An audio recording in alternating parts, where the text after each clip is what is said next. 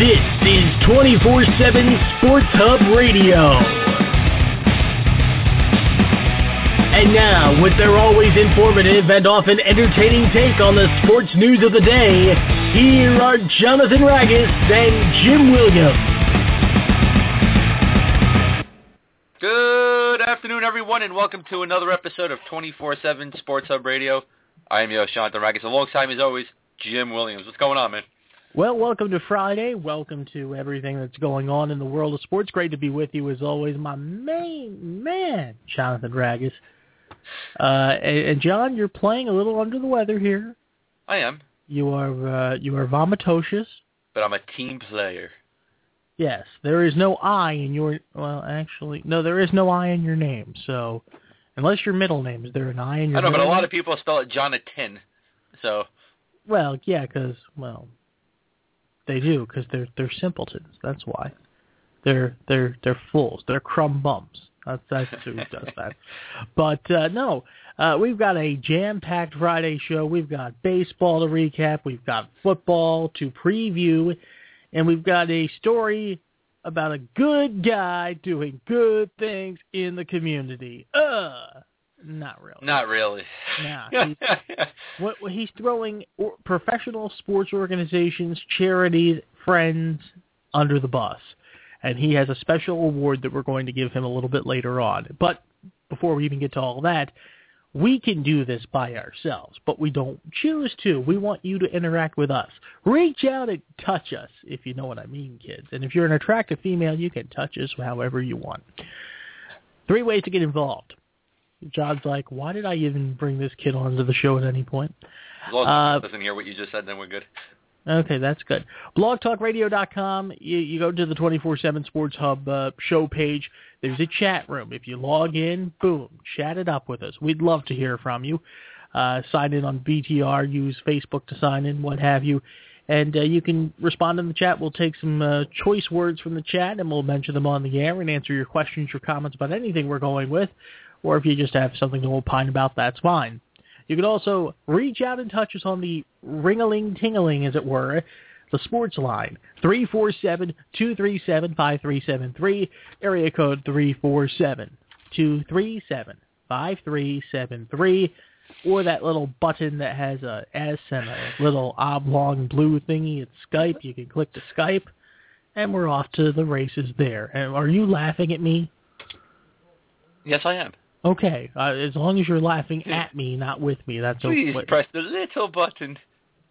Press the button. Press the little button. Little Johnny wants you to press the button. Little Johnny, press the button.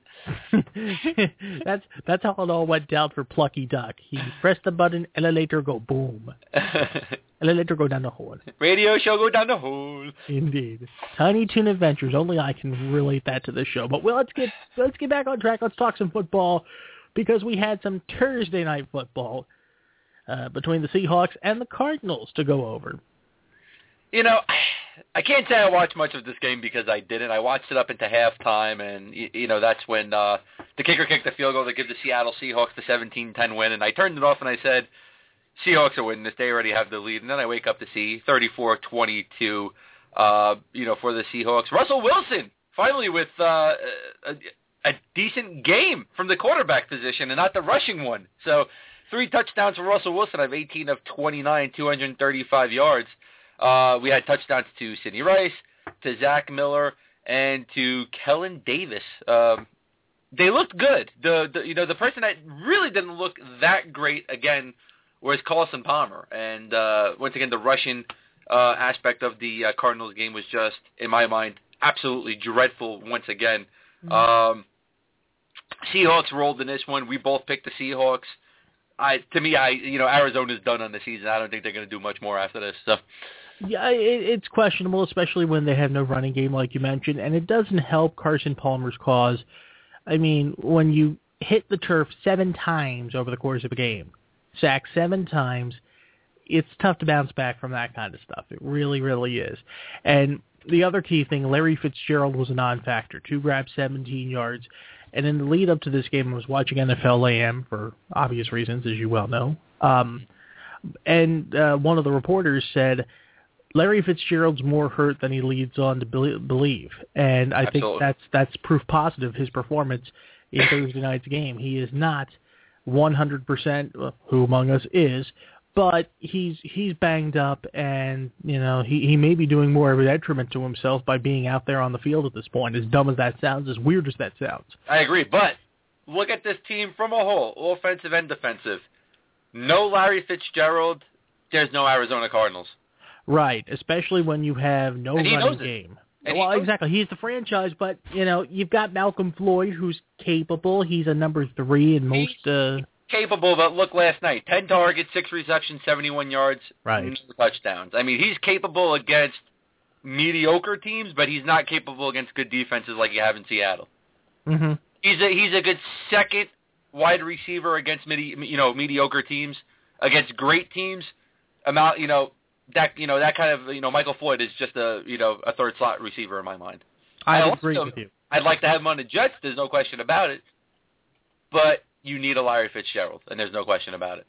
hmm No question, no question whatsoever. And uh, Bruce Arians, I, I, you know, he deserves a head coaching gig absolutely after what he did uh, filling in for Chuck Pagano in Indianapolis last year.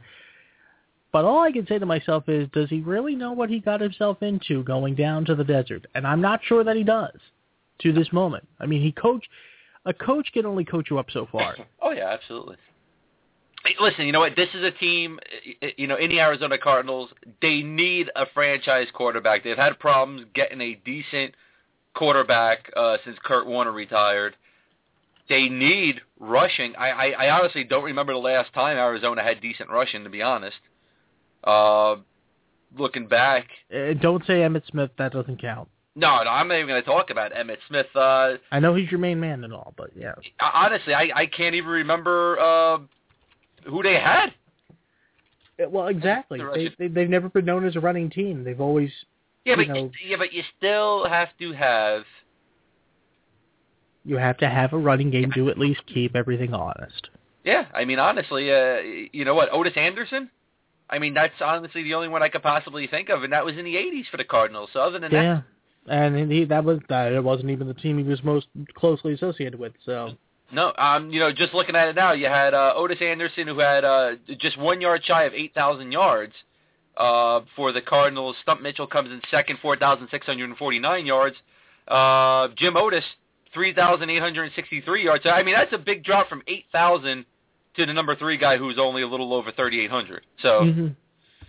not everything is great in Arizona right now, no, they need to go the least. They need to go out. They need to get themselves a good quarterback. And I'm not saying Carson Palmer's doing a terrible job for him because he's not.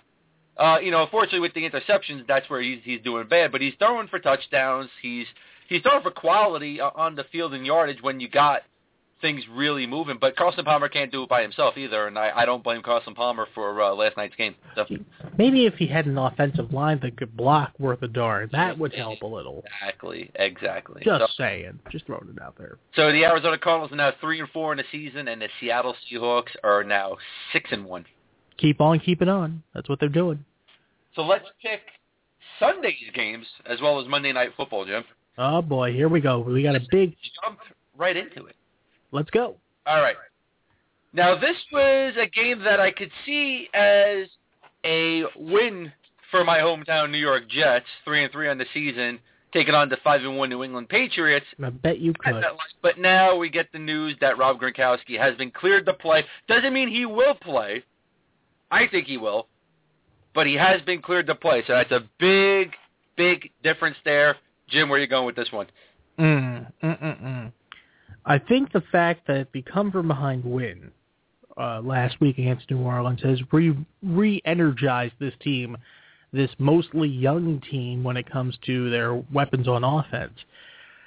If Ridley has anything close to what he had last week, I think it's a given New England wins this football game. I'm going to go with the Patriots. You know what? I don't. I don't necessarily think Ridley's going to do what he did last week against the, uh, you know, the Jets defense, especially the front guys like uh, Right. Coples and Muhammad Wilkerson and Big Snacks. It's not going to happen.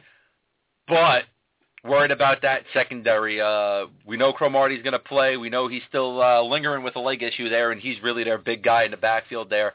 Mm-hmm. I'm going to pick New England, um, but this is a game where I hope I'm wrong. So there we go. All right. Now we got the 0 5 Tampa Bay Buccaneers heading into Atlanta to take on the 1-4 Falcons, which I'm very, very shocked about. But they're falling apart down there in Atlanta. Where are you going with this one, Jim? Ooh, this is tough. This is very tough because I this is a pick'em game to me because everything's a mess in Atlanta. Uh, weapons are falling left and right. No Julio Jones to speak of, and so on and so forth. Roddy White. Roddy White. Or Roddy White. It looks like. I'm going to hesitantly go with Atlanta, but I can easily see Tampa Bay win this game. I'm actually going to go with Tampa Bay in this game. Uh, All right. No Julio Jones. That's a big mess uh, for Atlanta right there. The running game is just in shambles. Mm-hmm. No Roddy White really hurts. Oh, absolutely. Even if he's playing, he's not playing Roddy White style football. Yeah. Tony Uh, Gonzalez is the leading wide receiver on this team now. Exactly, and you can't depend on Tony Gonzalez all day because guess what? With no Roddy White, with no uh, Julio Jones, what are the Tampa Bay Buccaneers going to do? They might move Revis over into the slot to cover Tony Gonzalez this game. So see what that, happens. that being said, Revis Island, that being said, Revis Island isn't exactly what it once was. I mean, DeSean Jackson exploited him twice last week. It's not at all, but if they could have their best defender on the Tampa Bay Buccaneers cover the only good receiver on the Atlanta team, it's going to be an interesting battle, but I'm going to go with Tampa Bay in this one. I think this is where uh, Mike Glennon uh, gets It's over a pick'em game, like I say. It's a pick'em game. In fact, uh, let me check to officially confirm it's a pick'em game. I'm going to get the lines. Go ahead to the next game. I'll recap and uh, uh, back. We got Atlanta by nine. Atlanta by nine. Wow. Put it this way: if if we were going against the spread, I would pick.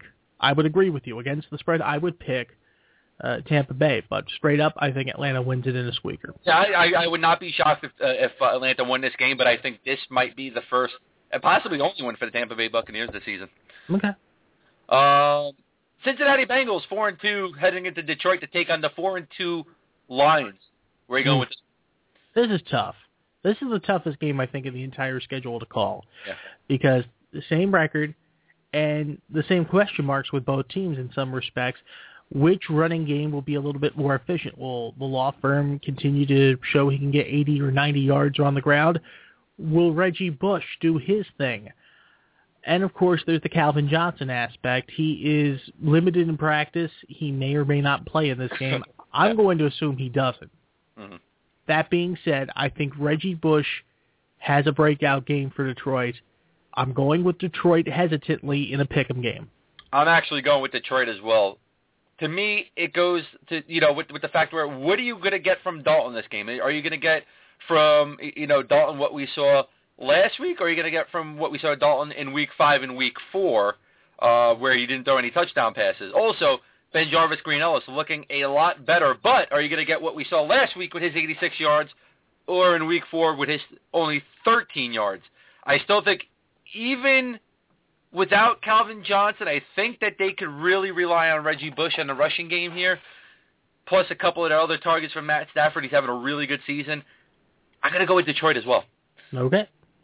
All right, the two and four Buffalo Bills taking on the three and two Miami Dolphins in Miami. Miami has the line by nine.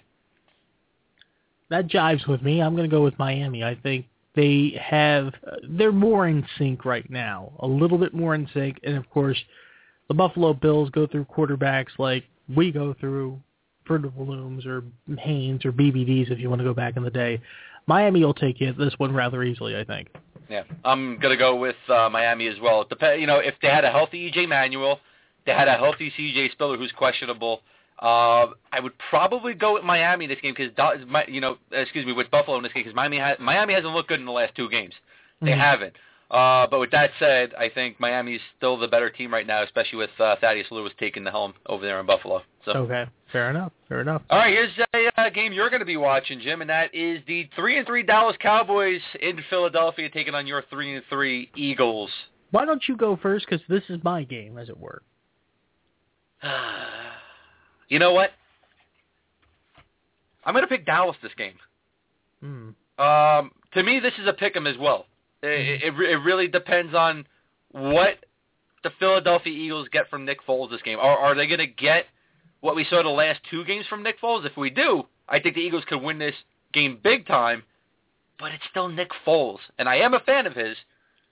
But like I said, it's still Nick Foles. Uh, to me, that's kind of a question mark right now, going up a better team than what he's faced over the last couple of weeks. So hmm I'm going to go with uh, Dallas on this one. Nick Foles is not going to have anywhere near the kind of game I think that he had against Tampa Bay, but in this instance, he will not need to. The key to this game, and I've said it a million times, you know where I'm gonna, you know what I'm gonna say. Yeah. Give LeSean McCoy 25 carries and let him do the rest of the work. Yeah.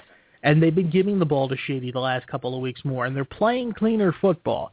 Yeah, okay, McCoy had a fumble uh, last week, but the last two weeks, no interceptions for this team. No. So they're playing cleaner football, which is vital. The secondary is going to be suspect, and Tony Romo, by the same token, will be suspect as well. It will not be pretty. It will be ugly. Um, the the over under is 55. I would take the under, by the way, if you're scoring at home, kids. Yeah. But I'm going to pick Philadelphia in a uh, in a game that could come down to a field goal. With Alex Henery as field goal kicker, I may be regretting saying that, but I think it's a close game because Philadelphia squeaks it by. Yeah, it's definitely going to be a squeaker. There's no question. It's it's going to be a good game. So It's the see- game of the week. Yeah, depending on if the Cowboys win or the Eagles win, I don't see either team winning by a, at, you know a couple of touchdowns. I don't, I don't think that's going to happen. Mhm. All right, the four and two Chicago Bears taking on the one and four Washington Warriors. No, it's the Redskins. The Washington professional football team. Where are you going with this one? I am not going with the Washington professional football team. I'm going with the team that actually has a, a not. Oh wait, Bears. Ooh, they're endangered. No brainer. go- it's a no-brainer to me. I mean, too many weapons, too little time. Chicago route. Yeah, same here as well. I'm going with Chicago. Not even going to mm-hmm. explain why. It's going to be a wrap. Look it up. Look it up. The three and three St. Louis Rams taking on Cam Newton and the two and three Carolina Panthers down in Carolina. Carolina with the line by seven. That's that's ridiculous. That line is freaking ridiculous. That is not only the home line, that's the week six line of what Cam Newton did against Minnesota. St. Louis is going to win this one on the road. I'm going St. Louis full bore, and I think they're going to win by two possessions. I think they're going to win by 10 or more. Because Cam Newton, I mean, what we saw in Minnesota was an anomaly, I think. I truly believe that. This is a Minnesota team that was kind of down on their luck after everything that came out with Adrian Peterson. They were, you know, not fully ensconced in the task at hand, and what can you say? The man took advantage of it, and good for him. That's what you do. no, absolutely. But Cam Newton has been so Jekyll and Hyde. His performance, put it this way, last weekend, we haven't seen anything like that from Cam Newton since his rookie year. Who is to say he's going to pull that kind of trick out of his bag again? I don't think he will. I think St. Louis wins by 10 or more. Yeah, I think St. Louis is going to win this game as well. But if Cam Newton plays like he did last week, He won't. he won't. But I, if he does, and we don't know that for 100% sure, Oh, I know it. I think Carolina can win this game. If Cam Newton plays the way, Well, of course He he could. Oh, of course they could Oh. win the game if he Yeah. plays that way. That's Absolutely. obvious. Yes. um, but St. Louis takes this game. Okay. All right, uh, San Diego Chargers three and three going down to Florida to take on the zero and six Jacksonville Jaguars. Chad Henne getting the start. San Diego with the line by nine. Mm, mm. Here's the thing, okay? And I, I mentioned this on the BS Big Show when we recorded the podcast Thursday night. It's not upload for uploaded yet for consumption, so I can change my. I can I can be you know a hypocrite if I want to, but I'm an honest man. Of course. After what we saw from Jacksonville against Det- uh, Detroit against Denver last weekend, I actually went on record and said the Jaguars will win a game this season. They will not go over the season because they played with some heart. You cannot deny that. And there's going to be a game at some point, which is a, tr- you know, they're going to be, you know, a, a team comes in and is going to overlook the Jaguars. That's human nature. Mhm. I would, I will say this on record. I'm picking San Diego, but I would not be surprised at all. I would not be surprised at all if Jacksonville beats San Diego. Wouldn't surprise me in the You know- least. But I'm picking San Diego. I was I was thinking the same thing, and I was going to go with Jacksonville with the upset, but a lot of things need to happen here for gotta be a Jacksonville to win this storm. game. It's got to be a perfect storm. Yeah, you need to have Chad Henne having a, a, a, a near flawless game. MJD has to play like he played last week. You got to get a Oh, lot. no, more like two, three years ago. Let's kid uh, kid ourselves. No, listen. If MJD could get the 20 carries and get 70 plus yards and another touchdown, that can only help this team as long as Henne could have a good game and he's able to connect with Cecil Shorts and Justin Blackmon a lot and get a couple of touchdowns there. At that same point, Ryan Mathews needs to be terrible like he has been all season except for last week where he ran for 102 yards against Indianapolis, which who the hell saw that coming? And Philip Rivers, who's been playing really, really good football this season, needs to have a really off game. His arm needs to fall off pretty much. Exactly. That being said, I got San Diego. And, and let me just say, Keenan Allen, what a what a where did he come from? You know yep. what I mean? He, he's doing some good things. He's becoming a, a nice wideout for uh, for San Diego, and of course I mentioned that because I picked him up in a fantasy league and he helped me win a game last week. Yay! right, let's get to the next game. The four and two San Francisco 49ers going down to Tennessee to take on the three and three Titans. To me, this is a no brainer. Jim, where are you going? Yes. San Francisco uh, it is, huh? San Francisco trolley car, as the uh, Wiggles would sing. Yes. San Francisco wins this one. Huh, once you once you start Fitzy, you're on the Fritzy. Um, so San Francisco easily. Yeah, I think uh, Kaepernick uh, has himself a real good game here, especially Frank Gore. I think he's going to run around Tennessee. So indeed, I agree. San Francisco as well for me. All right, the three and three Cleveland Browns heading to Lambeau to take on the three and two Green Bay Packers. My name is Cleveland. No, stop it. And the Packers are favored by ten. Yes. And the Packers will win this game despite only having like two wide receivers. Because they're two wide receivers. It's going to be a closer game again than people think because Cleveland, they've got Cameron and I forget the other guy they have. It's not. It's all a blur. It's Friday. Josh Gordon. Thank you, Josh Gordon. But again, it's Aaron Rodgers versus Brandon bleeping Weeden. And any day of the week, it's Aaron Rodgers. And and, and Eddie Lacy's running the ball very, very well last Very good weeks. the last two weeks, yeah. Green Bay's got a running back for the first time in decades. So Green Bay wins this one. Yeah, I'm, you know, and I'm sorry. Uh, you know, Jordan Cameron, tight end, playing good football. Jordy Nelson is just hot right now. Give me Jordy Nelson. Give me Aaron Rodgers. Even give me Eddie Lacy over Willis McGahee. Green Yeah. Bay takes this, and I think they take this by uh, two possessions. Okay. All right, the two and four Houston Texans taking on Andy Reid and the undefeated Kansas City Chiefs. Uh, we're favored by seven to go seven and zero, and we're going to do that. Time's yours. But but the one aspect of this game that people are going to look at as the whammy angle. Remember who is starting for Houston in this game? The hometown product, Case Keenum. That's the. That's You the know. intangible. We've seen a lot of times where uh, these guys come out of nowhere and they are just the answer. I mean, look at Tom Brady when Drew Bledsoe went down against the Jets that one game. Tom Brady comes and everybody goes, "Oh, good man, the Patriots, uh, they're done. They're not going to play any more good football." And Look- Tom look- Brady, who was drafted in like the 700th round. round, blew up. And Well, look look back to this season. Brian Hoyer in Cleveland saved that team. Oh, no question about it. So, you know, are we going to see that again from Case Keenum? I mean, he's got the wide receivers to throw to. He's, he's got the receiving corps.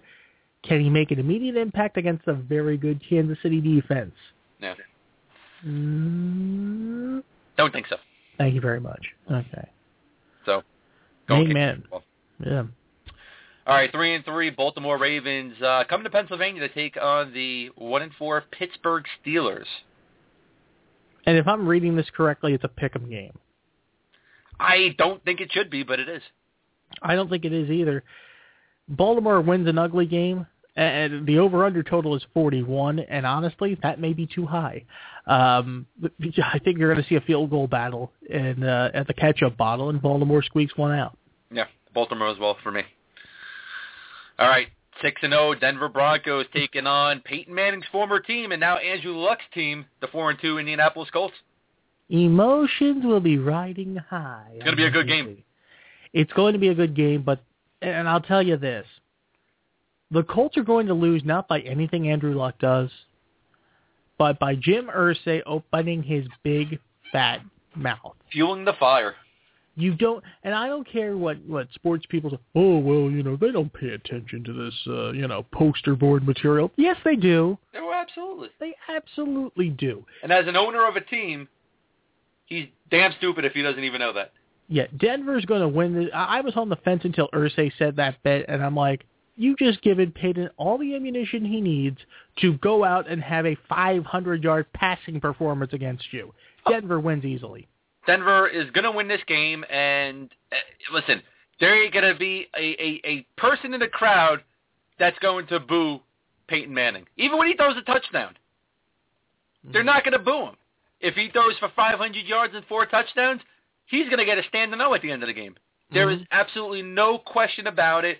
This is a home game for Peyton is. Manning. It's the ninth home game of the season. Yeah, absolutely. This is Peyton Manning's home game, and Indianapolis Colts fans are going to see what Peyton Manning could have done for them if Jim Irsay and the past general managers of the Indianapolis Colts actually went out and got Peyton Manning some weapons that they could utilize. Broncos win this game, and I kind of think the Broncos are going to win this game by two possessions. So Mhm. I feel bad for Andrew Luck at the Colts, but it's going to be uh, Peyton Manning's game. There you go. All right, man. Let's get into Monday Night Football, and uh, I guess they were looking at this game to be uh, one of the most exciting games for the Monday Night Football platform when they made the schedule. But it is the one in the Minnesota Vikings in Jersey taking on the 0 6 New York Giants. And the Giants are favorites. Isn't that scary? Home. Oh, essentially, it's a home field advantage. Josh Freeman will be starting for the Vikings. Um, Adrian Peterson, with an extra week to to get everything together, will probably have a better game, I would surmise, than what he did before uh, last week. That being said, and this is more a whammy play than anything else, because with so much talent there in in East Rutherford, in in blue in East Rutherford, the law of averages says they've got to get a win. And if they're going to get a win, they're going to get one Monday night. I'm going with the quasi upset, even though it isn't really. The Giants get off the schneid. All right. I am actually going with Minnesota. Okay. I honestly think Peterson is going to have a good game, and mm-hmm. you're going to see what Josh Freeman can do with one, with more than one capable wide receiver. I'd take Greg Jennings over Vincent Jackson any day. Of Sure. course, you got Jerome Simpson, you got Cordarrelle Patterson, you got even Kyle Rudolph Sure. that he's going to be throwing to. I think Josh Freeman's going to say, you know what, now is the time for me to have the game of my life to show people they were wrong about me. Right. Freeman joins a better team, even though, you know, they both are pretty awful this year. It's a lateral move to me right now, but, but there's there there's more quote unquote talent that surrounds him. Easily. Absolutely. Better offensive line. Uh, you're going to see the Giants fall to 0-7 on Monday Night Football. That's uh, that's my guess. It wouldn't break my heart. I'll put it to you that way. Well, I know it wouldn't break your heart. It wouldn't Of break a lot of people's hearts, but But but I just I I think Freeman just needs to learn the system and, and take a week or two. It's not going to be an overnight thing. no. Uh, that that's that's my logic in picking the Giants. And plus, again, they have horrifically underachieved. Eli Manning is not as bad as he's shown us, and No. you know this as well as No, I. absolutely not. So- Absolutely not. But you know what? It's taken him a long time to bounce back, and uh, And they they did start to Yeah. bounce back a little bit towards the you know middle stages of last week's game. yeah, a So- little bit, a little bit, not much. But that's the thing. He's forcing that ball more than I've ever seen him force. And Well, uh, again, and I made the analogy a number of Yeah. times on this show. It's like Drew Brees last year without Sean Payton. So same Yeah. thing. well, we'll see what happens. The real losers of this game The fans. Nope, the MetLife grounds crew for having to switch the game from the Jets game on Sunday to the Giants game Monday night. No, see, the, Lots of yeah, paint. Well, well, actually, they yeah, they don't paint it. They just take little bits of sod and just tuck them in there in the end zone. Do they not? I don't know. They used to do the paint. I'm not sure what they're doing at MetLife now since the new stadium. So I, I could have sworn I've, I've seen they actually have like the Yeah. sods like uh, like I remember they did this before. I actually saw them do the paint uh, about nine years ago. So I'm not sure what they're doing now since it was you know turned into MetLife. So Wonder if they misspelled Giants. Oh, that's wrong. That's not right. Did- But- Gantz. what the Ron Gantz are playing? The Ron, yeah. Well, I was thinking, but never mind what I was thinking. Uh, but I'll tell you this. What you were thinking, but I'm trying to be friendly here. I know, family friendly friggin' Joe. I get that. I'm surprised they haven't gone the route that the Cardinals have, with you can roll a field on and roll a field out for various You know what? I'm sure they're probably doing it. But either way, I mean, you know, just uh, you know, less than uh, you know, just about 24 hours to uh, get it done. So Yeah, exactly. So it all Not- makes sense. so. So those are our picks. We differ on two of them, as I recall. And uh, uh, let's see. I do believe so. The Giants Minnesota game, and we also differed on the Atlanta. Tampa Bay Atlanta. Exactly. So, Correct. So so we each pick a team to get off the schneid. Watch neither of them do so. Yeah, well, one of us is going to be okay. So Well, there you go. Well, I think well, I, I think we're going to handle this well. It'll be fun. Uh, we're at the halfway point of the show here, literally. Uh, half past twelve as we do this live. Jim Williams, John Ragus, twenty four seven Sports Hub Radio. We have an announcement to make. We do. I'm alive. No, no, we want to talk to the folks. Hi, folks. How are you? First of all, call in three four seven two three seven five three seven three. Click to Skype, the chat room. You wanted to make mention of a guest coming up in about a week and a half. absolutely, joining us on October 30th, which is a Friday at 12 p.m. Eastern Time. Um, you may know him as Douglas Dorsey from The Cutting Edge, or the legendary shoeless Joe Jackson from the movie Eight Men Out. We know him as actor D.B. Sweeney. Yes, D.B. Sweeney will be joining us to talk about The Cutting Edge and Eight Men Out, as well as his newest movie that comes out the day after he is on our show, Underdogs, which is uh, a, a football movie. He takes over a uh, pretty bad football team in the uh, state of Ohio and, uh, you know, leads them to glory. So it, it looks like a real good movie, Jim. We both saw the trailer. Mm-hmm. Um, really looking forward to talk, to having DB Sweeney on with us and talking to him about the uh, new movie, as well as, of course, the Cutting Edge. Is I'm sure that's where everybody mostly knows him from. Sure. And Eight Men Out, which is a uh, great, great legendary baseball movie as well. So it's it's it's going to be a lot of fun. Absolutely. We hope you listen in for that uh, coming up in a week and a half or so here on this very uh, channel on blogtalkradio.com. Correct. So give a listen, lend an ear, tell a friend. Listen! It's going to be fun. Indeed. We have an award though, don't we? Oh, you'd like me to hand out that award right now? Okay. I'd like to hand out today's award. Okay, well, uh, you call it the dumbass of the day, but I think we need to one-up it here a little bit because we're talking about a good guy doing good things in the community. Ugh. Providing that absolutely awesome effort. Uh, Don Tollefson, longtime sportscaster here in Philadelphia, going back to the 70s, for God's sakes. Used to be a Channel 6 in Philly. Used to be at Channel 29, the ABC and Fox stations, respectively, here in Philadelphia. Well, he, for the better part of the last uh, uh, 20 years, let's say, has had a, a number of charities, most namely one called Winning Ways, uh, to help the underprivileged children, because the children are our future, as you know. It's all about the chillins. So, there, to, to raise money for any charity, you have to think outside the box. I get that. You get that. Everybody gets that. So what he did, Mr. Tollefson, most recently, is he put out a bit of paraphernalia, a bit of uh, a flyer to various businesses with the official Philadelphia Eagles logo used unofficially that says, and I quote, Eagles road trips, Packers, dot, dot, dot, Broncos, dot, dot, dot, Raiders, Cowboys, dot, dot, dot, Buccaneers, dot, dot, dot, Vikings. For, t- He for loves two caps. people, dot, dot, He dot. loves caps, by the way. Yes, he, he loves cats except for his email addresses. Yeah. Uh, for two people, three days, two nights, with air, hotel, and game tickets, value eighteen hundred to twenty one hundred dollars. Buy now, seven hundred fifty dollars each trip. Two exclamation points. And then they give his uh, email address and the charity of choice, which was employyoungadults.com. hmm Okay. Well, here's the deal. The money that people have bought these packages on, they haven't gone on the road for one second. hmm Nope. Tollefson has pocketed the money pretty much for himself, for lack of better terms. He has stiffed these charities that he's allegedly raising money for. He has affiliated himself. He tried to make it come off as if this was something in conjunction and affiliation with the Philadelphia Eagles, a team that he was a broadcaster for a couple of seasons ago. Mm. And As well as Wounded Warriors. and wounded warrior. He Yep. uses he used the term wounded warrior. In fact, let me find the quote here. Uh, in uh, there are a couple of articles on this. Oh yeah. Um, the Employ Young Adults website.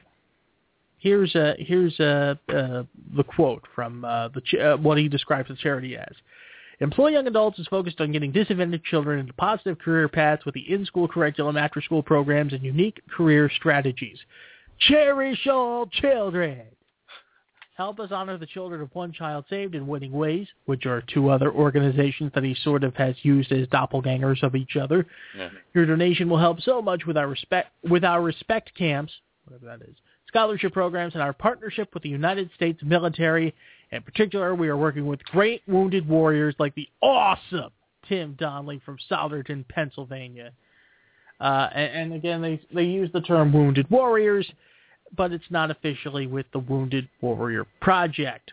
So then we find out a little bit more, and you go back to January. Here's a guy by the name of Anthony Taramina. He works at an East Norriton bowling alley. I believe it's the Whitaker Facenda Whitaker, Whitaker Lanes uh, Mhm. In East Norriton. Now, he says he bought six ticket packages for Eagles away games at $4,500 for Tollefson's Wounded Warrior fundraiser. Figuring the money's going to go to charity, you go to the game, da da da da.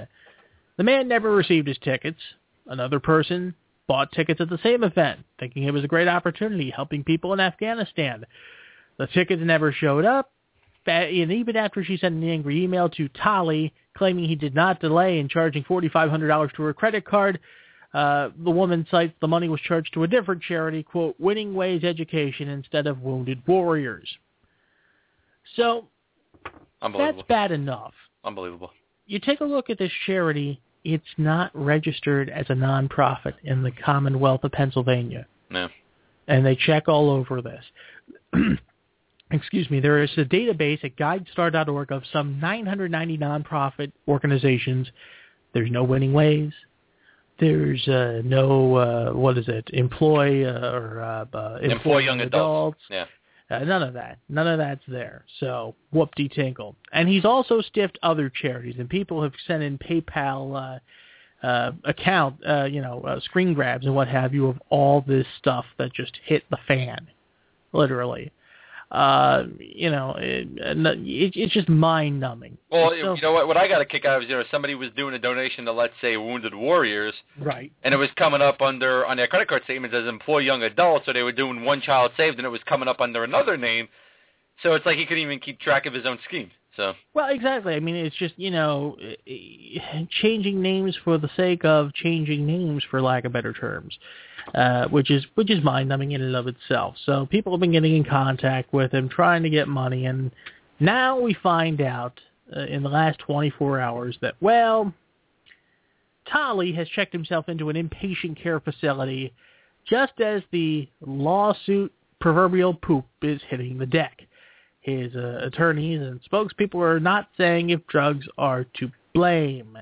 The people in Warminster, Pennsylvania, the police department is confirming they are investigating dozens of complaints against Don Tollefson. So um, here's a statement Tolly released to his former employer, Action News, last night. Quote, in recent months, the, fo- the programs I've conducted for disadvantaged children have encountered financial challenges. Ended point, no shit. As a result, sorry, I had to say it. As a result, we have needed to cancel trips and other prize packages, and for that I greatly apologize to our generous donors who have taken such a great interest in these wonderful children. In the coming months, we hope to fulfill our obligations, resume our programs, and make things right for our donors. I am currently receiving treatment at an inpatient facility. After I am discharged, I will fully address all of the above issues. I am truly sorry for any inconvenience and anxiety caused by these circumstances. Please respect my family's privacy while I resolve these issues. Okay. Tally, as you are in inpatient, you will, uh, you know, we, we will, we will give you your privacy in that regard. But as soon as you come out from inpatient, we have an award for you. It's the douchebag of the year. Douchebag. Douchebag of the year.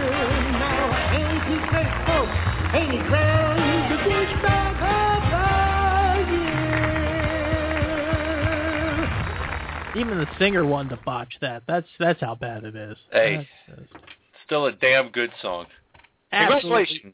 awesome effort. Ah, man, unbelievable. Oh well, I believe it. Come on, this and the sad thing is this sort of thing happens. It happens all the time, man. Which is why you know what you think uh, something would happen where somebody would step in and say, you know what, all donations to charities need to come through us as we investigate these other supposed charities before we re- we release the funds to them. You know what I mean? So, You would you would think that would happen, but you know, come on. damn shame. Damn shame. Very much so. Very much so. All right, 20 minutes left in the show. Let's get into a little bit of Major League Baseball. Major League Baseball. What is this baseball you speak? I don't know. There's like a playoff thing going on. Playoffs? Uh, Playoffs. Boston team and and the Hopper playing the Tigers. I don't know. Oh, gee. Yeah, because Leary's not in the chat. You're going to say the Hopper because you just want to just throw him under the bus. It's not just Hopper. Yeah, there. I feel better now, don't you? So, all right, let's uh, let's get to in Major League Baseball the league championship series, both of which could be decided within the next 24 to 36 hours. Uh, because we are in a situation where both uh, where a team has a three games to two lead heading into a game six, and we'll tell you about those right about now. Let's start in the American League because I believe we had two games since last we talked to you. Uh, game four, the Tigers beat the Red Sox seven to three. Doug Fister, uh, love Fist Fury, if you will. Uh, great game for him. Uh, you know, getting the job done. Oh, and Detroit put up a big crooked number early on in the second inning, a five-run second inning. Um, you know, and they made some adjustments in the lineup. Torii Hunter and Miguel Cabrera, they batted first and second. Austin Jackson moved down in the lineup to eighth, and it worked out as the Tigers beat the Red Sox seven to three to at that point even the series at two games apiece. So the the crucial the critical huh? the crucial game five was held last night, and Boston they went out early and, and took a four nothing lead to give Jon Lester plenty of ammunition. Mike Napoli homered for the second time in, in three games. Big three-run second inning. He doubled. He scored into the deciding run on a wild pitch against Anibal Sanchez, and Detroit made it interesting. The bullpen for Detroit, or rather for Boston, kept Detroit honest and into this game, but they held things at bay when it counted most. Boston victorious four to three. They take a three games to two series lead. Travel day today, Saturday, Fenway Park at the Hopper, 4:30 or 7:30, depending on things, for Game Six. And I'm going to tell you right now, there is no way in hell Boston loses two in a row at Fenway. It's not going to happen. Not going to happen. Mm-mm. No way. Although, although they face Max Scherzer, I don't know. They're they're only going to lose one. They may, they may, we may go to a game seven, and for my own podcast recording purposes, I hope we don't. But see, it all comes back to me. But I, I really think uh, it, it's over. It's over for Detroit. It makes for an interesting game seven, though, uh, with Lackey taking on Verlander. That's for sure.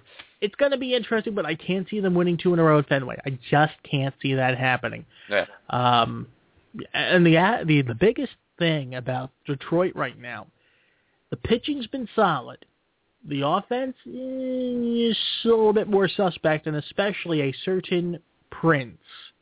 Prince Fielder has no showed in this series. Well, that's that's not too shocking to be honest. It's not too shocking, but if he's going to be one of your one of your pinnacle players, and he's going to be paid what he's being paid, he has got to show up. There's no two ways around it. He's got to show up. Well, uh, you know, he's got that Milwaukee Brewers attitude, so which means he'll do nothing in the postseason. Thank you very much. Because they've never been there. So well, this is this is true. Game five Wednesday night in the National League Championship Series, the Dodgers beat up on the St. Louis Cardinals. They uh, they took a six to two lead into the ninth inning. Cardinals got two back to make it interesting and actually had the tying run on first with two outs, but mm, no bones. Adrian Gonzalez, a pair of home runs in uh, in the contest, and the Dodgers force a game six back in St. Louis, uh, winning six to four. So let's uh, let's uh, take a look at uh, starters for each of these games. Let me go back to the American League for a second. Uh, you mentioned it a moment ago when it came to probables. The Tigers are going to send out Max Scherzer, opposed by Clay Buchholz. Uh, Buchholz, uh, a mixed bag in his fourth career playoff start, his first of this postseason series and what have you. So they could get to him and force a game seven. It's possible. Um, in the National League situation in St. Louis, and that game is tonight at 8.30 on Fox, the probables going here, you got to go with the big gun, I guess. Clayton Kershaw going for the Dodgers.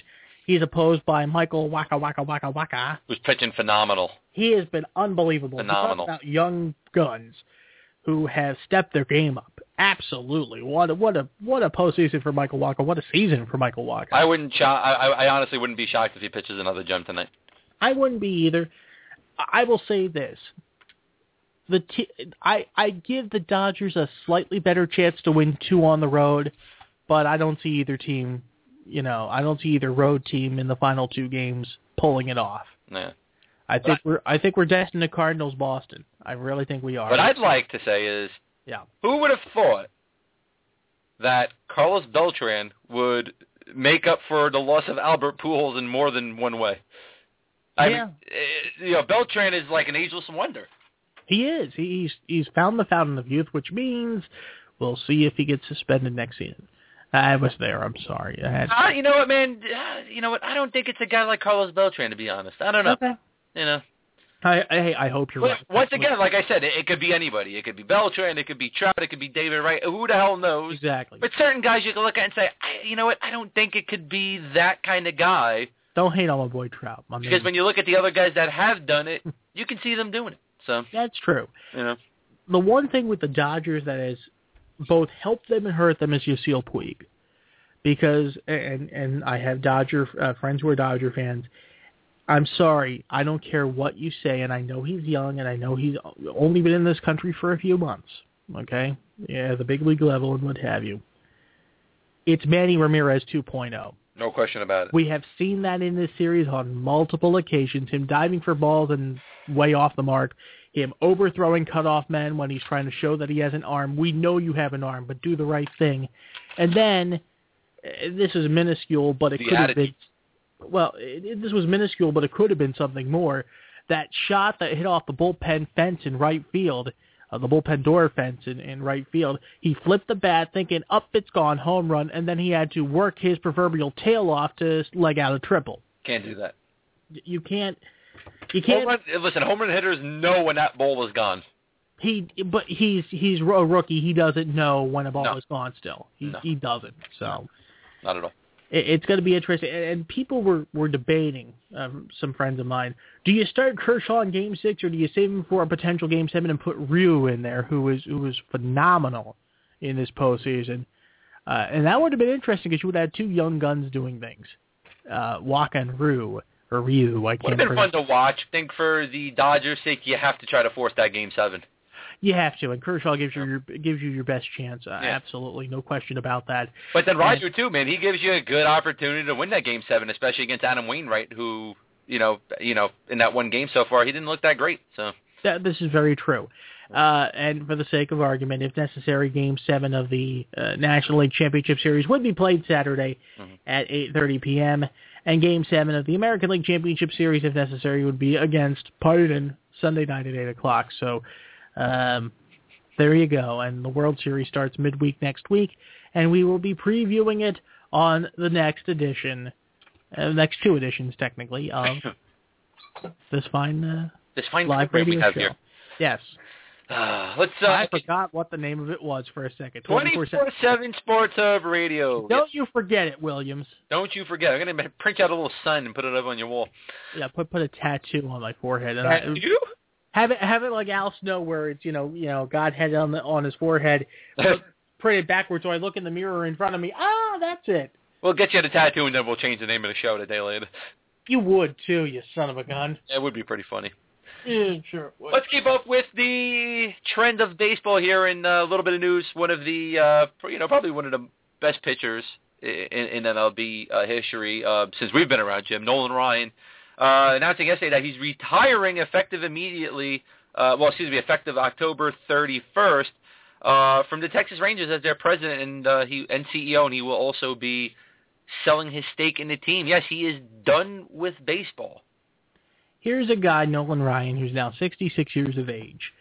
And what does he have to prove? He took a team, uh, a team that was kind of in some level of uncertainty, and he's took them to the playoffs uh, in their only three times in franchise history. Uh, or, or rather, uh, let me let me rephrase that. Let me try that again. Before 2008, they'd only been to the playoffs three times in franchise history. They've been there every uh, just as many times since in the uh, the Nolan Ryan era Rangers uh, ownership and and management and what have you. He's burned out. I think that's that's the big thing. But I'm going to tell you Absolutely. this. Absolutely. I'm going to tell you this. I am holding out a little bit of hope, and maybe you know where I'm going to go with this. He's not coming to the Phillies. No, no, no, no. He's not coming out of retirement and pitching. No. Even though Ruben Amaro wants him to. Hi, I mean, listen, listen, Nolan. I think you'd be a great pitcher here. Um, no, I'm holding out hope for the impossible to happen, and that Nolan will take a year or two off, and then get back into ownership with a team that really could use his expertise, the Houston Astros. You you can't tell me that wouldn't be a marriage made in heaven. I, you know, I hate to say it, it would either be the Houston Astros or the New York Mets in my mind. I don't see him doing the Mets. I no, don't. I, I don't either because the Wilpons aren't going anywhere. But but but I mean, to it would bring his career full circle if he went back to the Astros. oh, absolutely, there is no question about it. That's like you know, if Roger uh, Clemens wasn't such a schmuck, him going back to you know Boston uh, Red, Sox. I think I you know. think he could he could definitely do a lot with that debilitated Houston franchise. He might save that franchise from potential leaving or moving or anything I mean, like what that. he did with the Texas Rangers. So Exactly, he brought them up from the gutter. you know, Uh, you know that he's he's retiring right after we just had probably about two or three weeks ago where it was such a, a big story coming out that him and uh, you know general manager Jon Daniels had such a heated confrontation at uh, at, at batting practice. Yeah. You know, that's uh, you know that would, that was probably the breaking point. You know, what the hell am I doing this for? I don't need to do this. Yeah, yeah. I, I've I've done everything I could in one's baseball career. I've got nothing left to prove. Good You luck to Nolan. Seriously. Seven no hitters, and I beat the crap out of Robin Ventura. What do you want from me? Yeah, good luck to him. So Yeah. we'll see what happens with Nolan. I'm sure it's not going to be the last time we hear about him. Mm-hmm. Mm-hmm. Let's get into a little basketball here real quick, and then we'll get into a hockey recap. Let's talk about Allen Iverson Talk about practice. Officially retiring on October 30th. But that's not really where we're going with this. Where we're going with this is, does Allen Iverson make it to the Hall of Fame? Is he Hall of Fame worthy in your mind, Jim? He's worthy to debate, but he's not worthy in my opinion. Mhm. It it comes down to yes, he had several good years in Philadelphia where he took a team on his shoulders and carried them to the NBA Finals. But his acerbic attitude, his mentality, his his random doings, they are going to be the undoing for him to get into the Hall.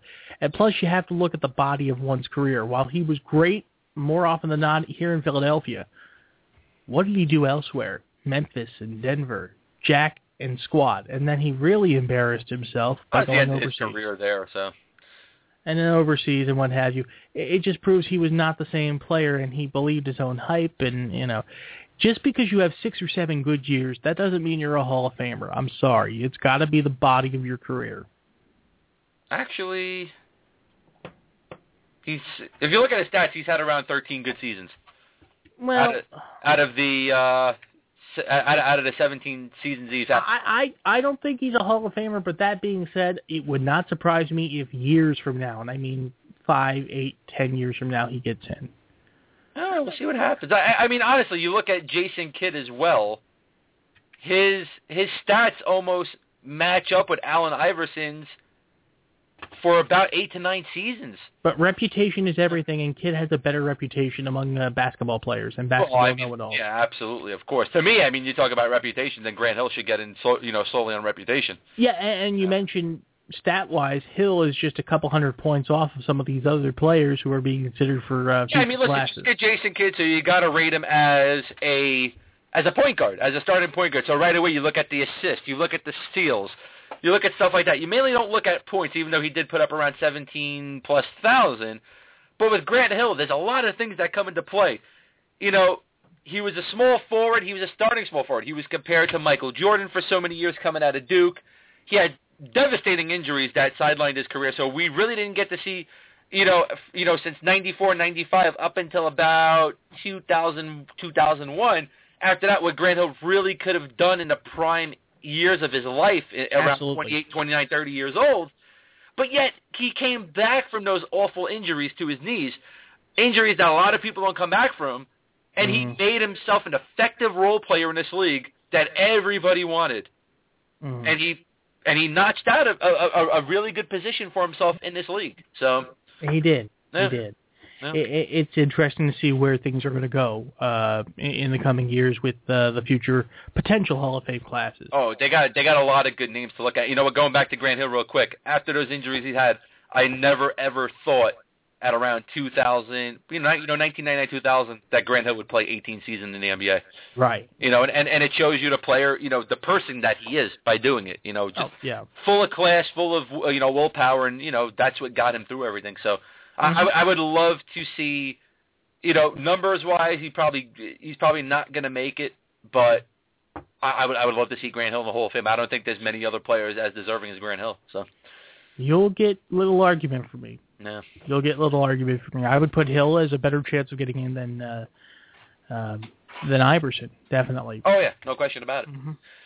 All right, let's go into a quick, quick Thursday night hockey recap. We had 12 games last night. The Canucks now five and three, knocking off the one seven and one Sabres three to nothing. The Hurricanes three two and three on the season, knocking off the now six and two Maple Leafs three to two. I'm wa- I'm waiting for the buzzkill. I I know you're setting up for it. Go I'm ahead. coming for. it. I'm leaving that last for you. Thank you. Islanders three two and two in the season, knocking off the one six and one Edmonton Oilers three to two. The Blue Jackets losing three to five to the Montreal Canadiens, now five and two to Canadiens. The Devils still still haven't not won a game this season. Now 0 4 and three, dropping to the Ottawa Senators five to two. Uh, the Lightning beating the Minnesota Wild three to one. Lightning now five and two on the season. Bruins three to two over uh, Tim Thomas and the Florida Panthers. Uh, Tim Thomas actually played himself a good game here, but the Panthers are now two and six on the season. Bruins four and two. The Blues three to two in the shootout over the Chicago Blackhawks. The Los Angeles Kings two to one over the Nashville Predators in the shootout. The San Jose Sharks six zero and one on the season, finally losing a game, but in the shootout four to three to the Dallas Stars. The Red Wings defeating the Colorado Avalanche. The Avalanche's first loss of the season, playing very very good hockey under former uh, Avalanche goalie Patrick Roy. Oh yeah. Four to two last night. So Avalanche are now six and one in the season. In the last game, the Pittsburgh Penguins six and one in the season, dropping to now one and seven. Philadelphia Flyers four to one. Wayne Simmonds with the lone goal for your Philadelphia Flyers, Jim. The worst start in franchise history, and this is a franchise that's one of those teams that almost always gets to the playoffs every year. There, you can say whatever you want about. Oh, you know, we've seen teams with bad starts, and it's this is going to be the worst team in hockey when all is said and done. This franchise has been run right into the freaking ground by Paul Holmgren and by Ed Snider. There is no way. And the sad thing is, you're still going to get sellouts to the Wells Fargo Center if you really want to get a message out to ownership and to management, do not go to Flyers games. Simply put, end of story. Do not go to the games. Do not watch the games on TV. That is all the word of mouth advertising, and that's all the, you know, complaining you can do. This team has been lost. It's pretty much here's the first puck drop of the year, and the season is over right then. That's what this has been. It's that. Yeah. It's a damn shame. They're a mess. You ain't kidding. They're and by the logic that we have in place, Craig Berube should be fired. Well, I agree. Yeah. I He should I have never been hired, of course. You know, even if they go on some type of win streak, I still don't think they're going to have a winning record this season under Craig Berube. But They're, that's just, they're going to be 20 games, probably south of uh, 15 to 20 games south of 500. oh yeah, no question about it. Just mm, mm. Good, but you guys are at the bottom of the now packed Metropolitan. started from the bottom, and we're still here. Yes, we are. Well, you know what? That's it for today's show. We want to just announce again on October 30th at 12 p.m. Eastern Time right here on 24/7 Sports Hub Radio. That's We're a Wednesday, by the way. Yes. Is it a Wednesday? I thought it was a Friday. No, Anyway, it's a Wednesday. Sorry, so it is a Wednesday. Thank you, Jim, for telling us that. You're welcome. That's uh, thank thanks to uh, Windows 7 and uh, my dating calendar. Yes. Thank you, Windows. All right, so October 30th is Wednesday, 27 Sports Hub Radio. We will be joined by actor D.B. Sweeney from Eight Men Out, The Cutting Edge, and his newest movie, Underdogs. It's going to be a really fun, fun show. Really excited to have D.B. join us. So for Jim Williams, I'm Jonathan Ragus. We will see you all Monday. Enjoy your weekend. Enjoy that foosball, Baba Boucher.